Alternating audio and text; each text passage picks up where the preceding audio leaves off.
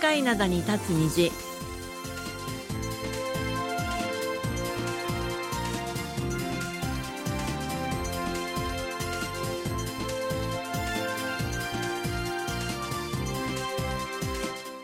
リスナーの皆さん、あにゃんせよ。11月28日火曜日の限界などに立つ虹、マルコムの母さんことキムヨスンです。ソウルナリスことキマーソンです。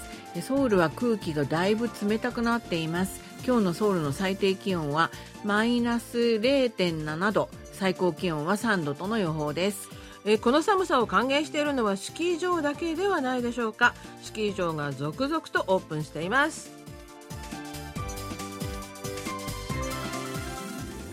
去年の今頃は平年より暖かくてスキー場のオープン遅れたっていうニュースがあったんですけれども、はい今年はまあきちんとねこの時期に寒くなってくれたので、まあ、予定通りにオープンしているということです。なるほど。この気温としてはそんなにマイナス0.3度とか 0. 何度だからそんなに寒くないんでしょうけれども、うんなんかかなり風が冷たかったですよね。ヨイドのこの辺りも風がね、ビル風があるから、ねちょっと寒かったりしますよね。うん、まああのー寒くなっている、まあ、この季節なんですけど我が家キムちゃん今年も無事終えました。あ、ご苦労さん大変だったでしょう。まあ、先週のあの、はい、土曜日だったんですけども、1日かかりますよね。そうだよねあれうんうん。あの、キムちゃんっていうのは毎年この時期に私たちね、お話ししてるんですけれども、はい。こう、冬支度なんですよね、もともとね。そうです。うん、まとまった量のキムチを一度につける作業のことなんですけれども、うんであの我が家の場合は塩漬けしてあるし白菜今年は40キロうん。で、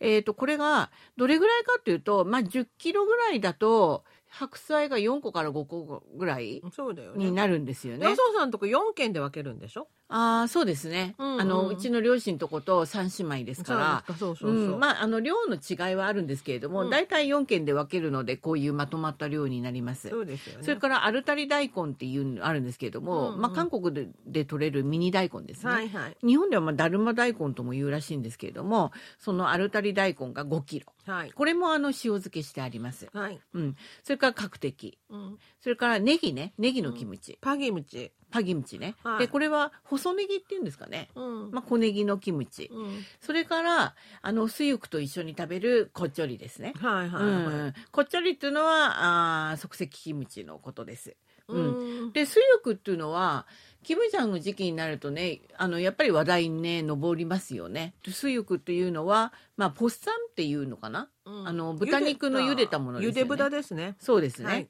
うん、あれと、あのー漬けたばかりのキムチ、まあ、うちの場合はあのコッチョリっていう即席キムチだったんですけれども、はい。それと一緒にいただくっていうのがまあ冬の風物詩キムジャンの風景の一つじゃないかなというふうに思います。大体どこのご家庭でもうん。そうですね、白菜キムちゃんした後に水浴とあれでご飯を食べるっていうのがね。そう、うん。漬けたてのキムチあるいはまあうちみたいにこっちょりで食べるっていうのがはい。大体ありますよね。多いですね、うん。うん。先輩はちなみにどうです？キムちゃん今年は。今年は12いつもそうなんですけど12月の初めにやろうとしてますね。ああなるほどね。うちも大体うちはね20キロだと思います2件なんでねかなりででも多いですよね。一箱か半一箱半二箱ぐらいかなそうですね。今塩漬けしたのでみんなでも昔に比べればこの塩漬けっていう作業が一番面倒くさかったんで。塩漬けの作業はこれはうん。面倒だし、うん。味もなんかわからないっていそうそうそうそう左右しちゃうからね、そうです。んう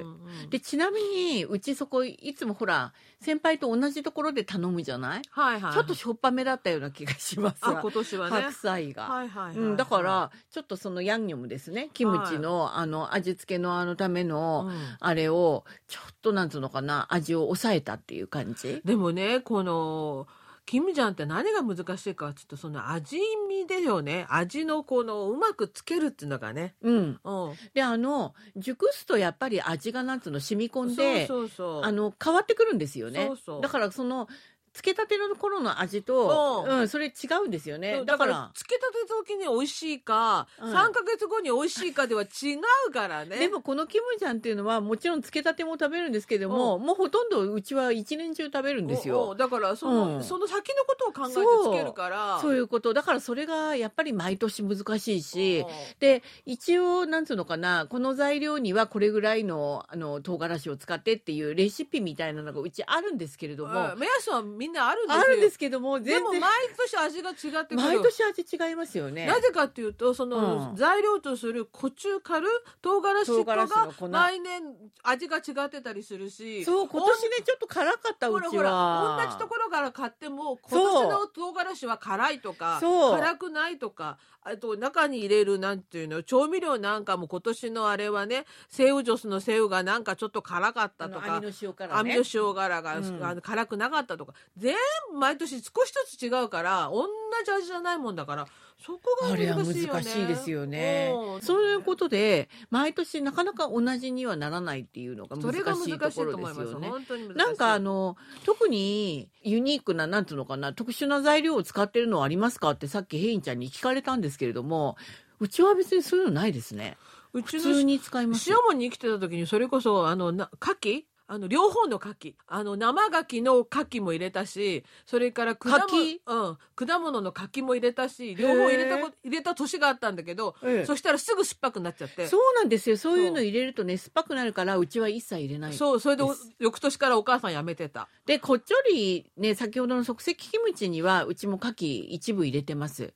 で生牡蠣を入れるんですけどもやっぱりそういうふうにすぐ食べるのはいいんですけども、うん。すぐ発酵しちゃうからだからそこら辺のあれが調整が難しいよね。そうですよね、うんうん。うん、前にキムジャンの季節がやってきましたけども地球温暖化とキムジャンって関係あるんじゃないですかというようなお便りいただいてるんですよ。あはいはい。でそれについてなんですけれどもキムジャンの時期っていうのが少しずつ遅くなっているっていうあそうですよね。んうん。ニュースはあります。うん。で特にあの南部の方で南の方でどんどん遅くなっているっていう感じですね。あはいはい。南の方は今も特にあのプサンなんかは氷点下では全然ないんですよ。ずいぶん暖かかったです。今日も5度とか言ってたっけな最低気温が。氷点下にならないとってよく言いますよね昔からねそう適している条件っていうのがあって、うんうんまあ、1日の平均気温が4度以下、はい最低気温が0度以下に維持される時そうそうそう結構維持される時、ね、大体初雪が降った後とかよく言いますよね。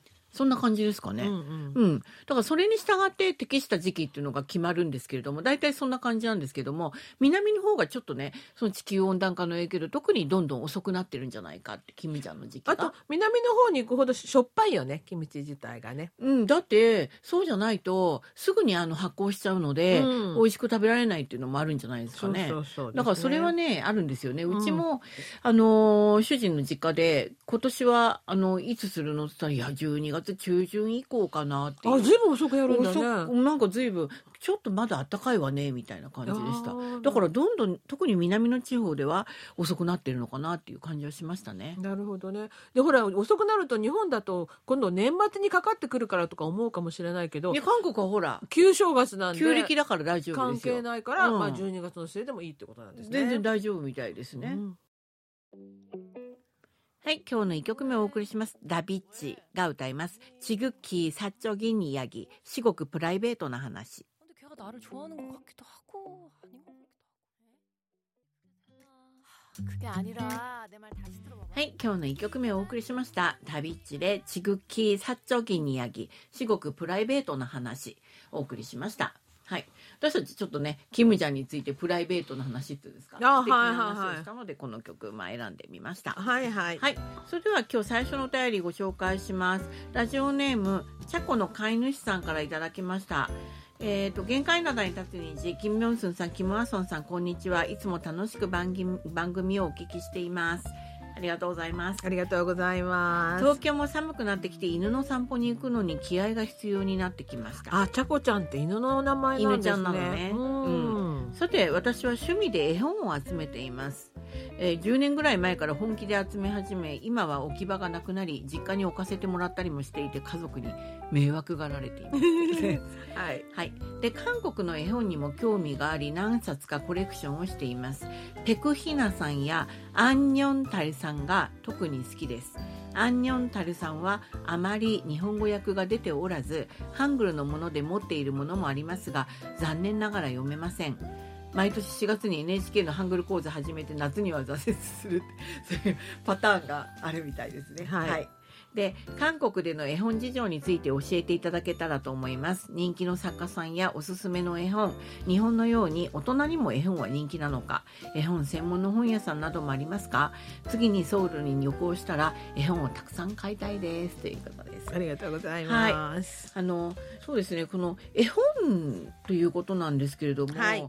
私はあのまあ子供も大きくなったのでもうよく知らないんですけれども大型書店に行くともう専門のコーナーがけかなり大きくあるほどなので韓国に絵本って多いんだなっていうぐらいだったんですよねいつもね思うのはね。はいはいはい、うんはい。であのそうですねちょっと統計の話になるんですけども2021年に韓国の絵本協会が公表した絵本産業の現状調査の結果を見ますとで韓国には絵本専門の本屋さんが全国に100余りあるんですって。あーはいはい。うん、で絵本を出版しているのは専門出版社を含め170箇所余り、それから絵本図書館も全国に公立私立合わせて40箇所あるんですって。はい。かなりあのね、うんまああの日本は多分もっと多いのかなと思うんですけどもでも思ったよりあ数が多いんだなっていうのが私の正直なあ感ー想です。はいはいはい。はいうんただそのご質問にありました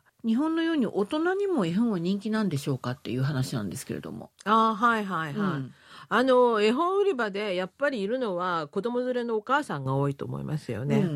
あのー、ででほど大人に大人のに人気がある感じではないですよね。子供向けのはね韓国の絵本売り場私もたまに行ってみるんですけどはい。半分以上日本の絵本ですよ。そうなんですか？うん、日本の絵本をあの訳したやつ。へえこの絵いいなと思って見ると絵本あの日本の作家さんの名前で翻訳とかって絵もじゃあ日本の方の絵はだからもちろん日本慣れであなるほど。のあのそれをそのまま文章だけを韓国にしてる。そうなんですか？うんうん。あもうちっちゃい子供用のうん。絵本は日本の絵の方が可愛いというか、なるほどね。たただねやっぱり人気のある童話作家さんってどんな感じなのかなと思ってあれこれあの検索してみましたら、はい。やっぱり真っ先に出てきたのがこのチャコの飼い主さんがおっしゃってるペクヒナさん。なんですよ。うん。であの「飴玉」だとか「僕は犬や」などの作品、うん。あの日本語でも翻訳されてるんですけども、はいはい。絵が良かったですよ、うん。それとあの特に絵が良かったのはこのアンニョンタルさんあーはいはいうん。はい絵がすごいなんていうのかなほんわかした感じ？あーはいはいうはいはい。ん、でもあのそう私あのそこら辺の事情はちょっとよくわからないんですけれどもあのアンニョンタルさんのはあまり日本語訳が出ていないみたいですね、うん。チャコの飼い主さんの、うん、書いてらっしゃる内容によりますとね。はいはいはい、うん、で大人のための童話と銘打って出版された本もあるにはあるあります。はいはいで私が見たのは2016年に出版された「あなたの12ヶ月はいかがですか?」というタイトルなんですはいはいでうんキヨンという作家さんが書いてらっしゃるんですけれどもブログで見たんですけれども、うん絵がなんていうのかな綺麗でした。うんあの良かったです絵が。で、うんあの内容もすごい登場人物のことを言うとそのままそれがあのネタバレみたいになるみたいな感じなんですけれどもとにかく良さそうな感じでへえこういうのもあるんだっていうふうにあのお便りいただいていろいろ あのはいネットで探してみる過程でいろいろなんか私も勉強させていただきました。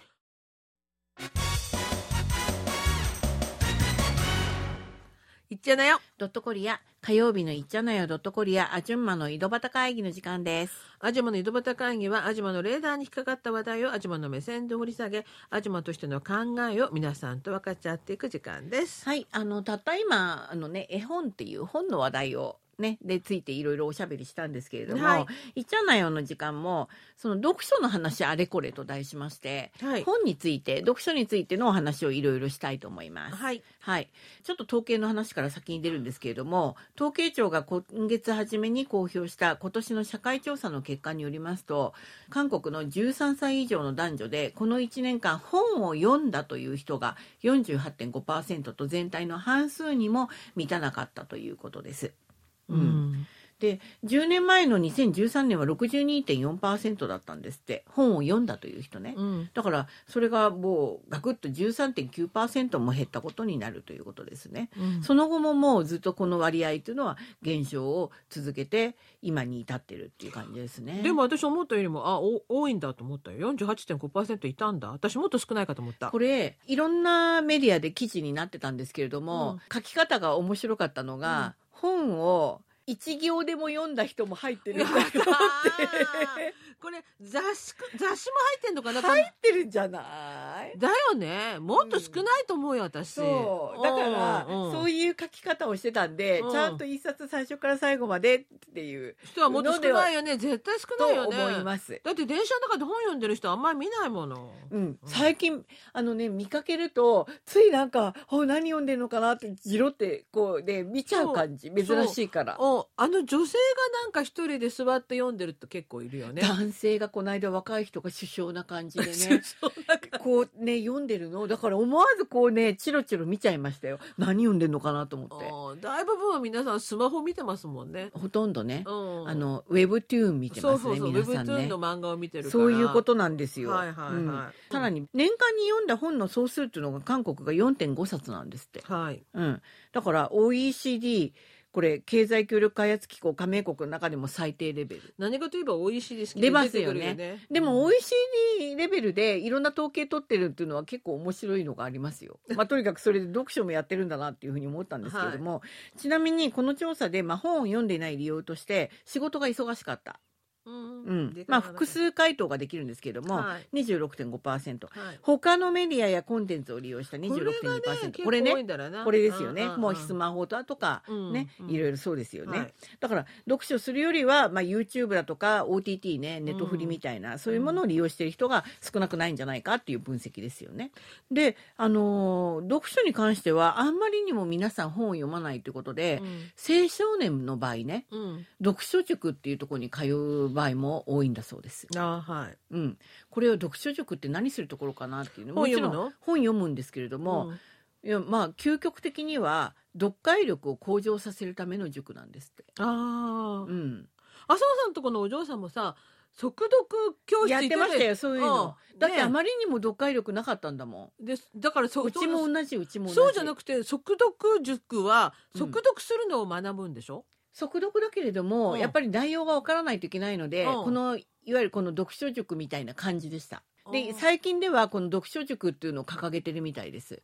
昔はその速読教室みたいなね、うん。そういう感じだったんですけども論述教室。うんうんうんうん。最近は読書塾っていうふうにでーんってなってるみたいですあーよそういうところもあるみたいです。なるほどなるほど。であのちなみにあの今月16日に日本の大学共通テストにあたる大学修学能力試験が全国で一斉に行われたじゃないですか。はいでそのテストで出題されるその問題ねその問題の意味がきちんとわからないっていうそうそうそう子供たちが多特にいってこと。今年国語が難しかったなってしてたよねあの、あのほら、すごい超難問っていうのをキラー問題って言われる。あれがない代わりに、うん。なんか難しかったんですって。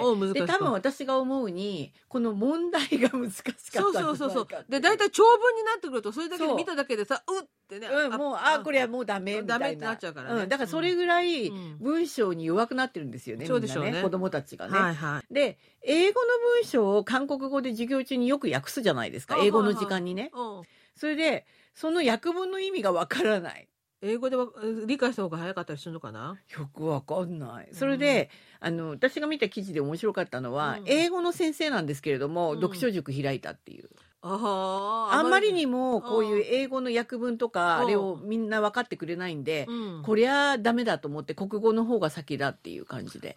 英語の先生が読書塾をオープンさせたっていう記事があったんですよ。ねうん。それだけ今ちょっとなんつうの本を読まないからっていうことですよね。やっぱり読解力足りないっていうのはね、うん。それも一因ですよね、きっとね。ねううんん。だから短い映像っていうのかな、うん。画像をみんなネットで見てすごい刹那的な反応をしているから、うん。あんまり深く考えることもしないしね、はい。うん。うん。その時間もないしねあんまりね考えるね、はい。うん。まあ、そんなような風になってるんじゃないかっていうことですよね。はい。うん、でまあ読書をしない人が全体として増えているのではないかっていう、まあ、分析なんですけれどもその一方でですねでも読書を活発化させる動きっていうのもまあ実際あるんですよ。はい。うん、で読書グループだとか読書会が活性化されています。私の知り合いのおばちゃんたちなんか作って読んでたよ。読書会。そう。い1ヶ月に一度一冊読んでそれで集まって話するとかって言ってた。すごいじゃない。うんうん、でそういうふうになんていうのかなプライベートでうん。仲のいい人たち中心で。作ったりもするけれども、うん。組織的にねもうアプリみたいなこのサイトになってて。ちゃんとあの会費っていうんですかねお金を出せばそういうものを組織してくれるし、うん。場所も提供してくれるし、うん。人も集めてくれるしみたいな、そういうねサイトがあるんですって。はで例えばねあのトゥレバリっていうね有名なサイトでした。いはい。それ読書コミュニティサイトっていうねそういう、まあ売りなんですけれども多様な分野の本の内容をテーマに討論するためのオフラインの読書会です。はい。うん、であのソウル市内でしか残念ながらやらないんですけど2箇所この拠点を持ってて、うん。そこに集まるんですよね。うん。講義室みたいなのがたくさんあってへえ。そういう円滑なコミュニティのための手続き一切をちゃんとあのやってくれるんで集まって何するんだろう？お互いに感想言い合うのかな？そういうことですね。でリーダーリーダー格のうん。クラブ長っていう存在がいて、うん。その人がまとめ役をするみたいなこともあるみたいです。へえ、ん。で現在およそ5,000人が何らかのグループに入ってこのトゥレバリで活動しているということです。でもさ会費いるんでしょこれ。うん、結構高いです。高いよね。20万ウォンなんて高いよ絶対。そうですね。よく入るのよね。そう。で、あの大体あの4ヶ月単位なんですって。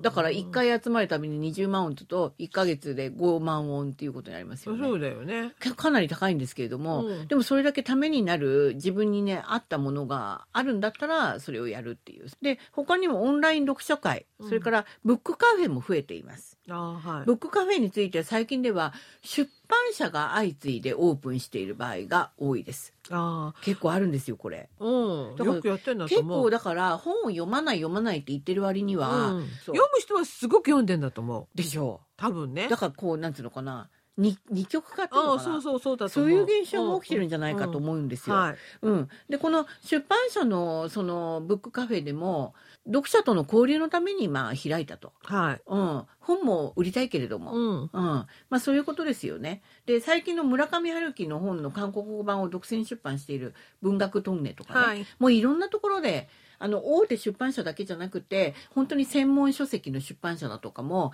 みんなあのブックカフェを開いていて、まあ、作家さんを呼んだりしてねそういう交流会を開いてもしてるっていうね飲み物を売ったりねブックカフェっていうのは本当にカフェを営業してるってことですねそういうことですね。でその出版社の本がこう飾ってあったり読んだりできるわけねそういうことですね。あなるほどうんなるほど二極化してるっていう状況もまだまああるんですけれども、やっぱり大衆的にね、みんな本を読んでもらいたいっていうそういうね願いがあるんでしょうね。それはもう日本も同じじゃないですかねでも日本はうちの夫はいつも言ってますよ。こんなに本が多いし、こんなに本屋が多いんだって。えーでも日本の本屋さんもだんだんだんだんね閉店していくじゃないですか今小さいところがやっぱりそうなんじゃない？うんうんあのね町の本屋さんね。うんあのそういう意味では韓国は今町の本屋さんはすごく個性的なところができてるんですよ。あそうみたいですね、うん、だからブックカフェ兼用みたいな感じでね、うんうんうんだからそういうところでまあ新しい市場になってるのかなっていう感じもしますよね。なるほど.はい今日の2曲目をお送りします。ディオで「ピャルトロジだ星落ちる」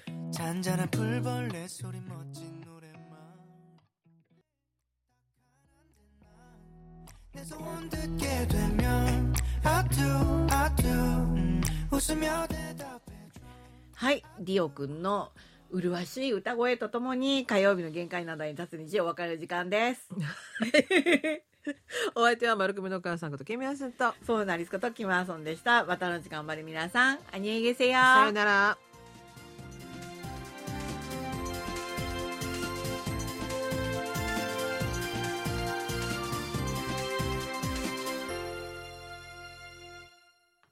こちらは韓国ソウルからお送りしているラジオ国際放送 KBS ワールドラジオです。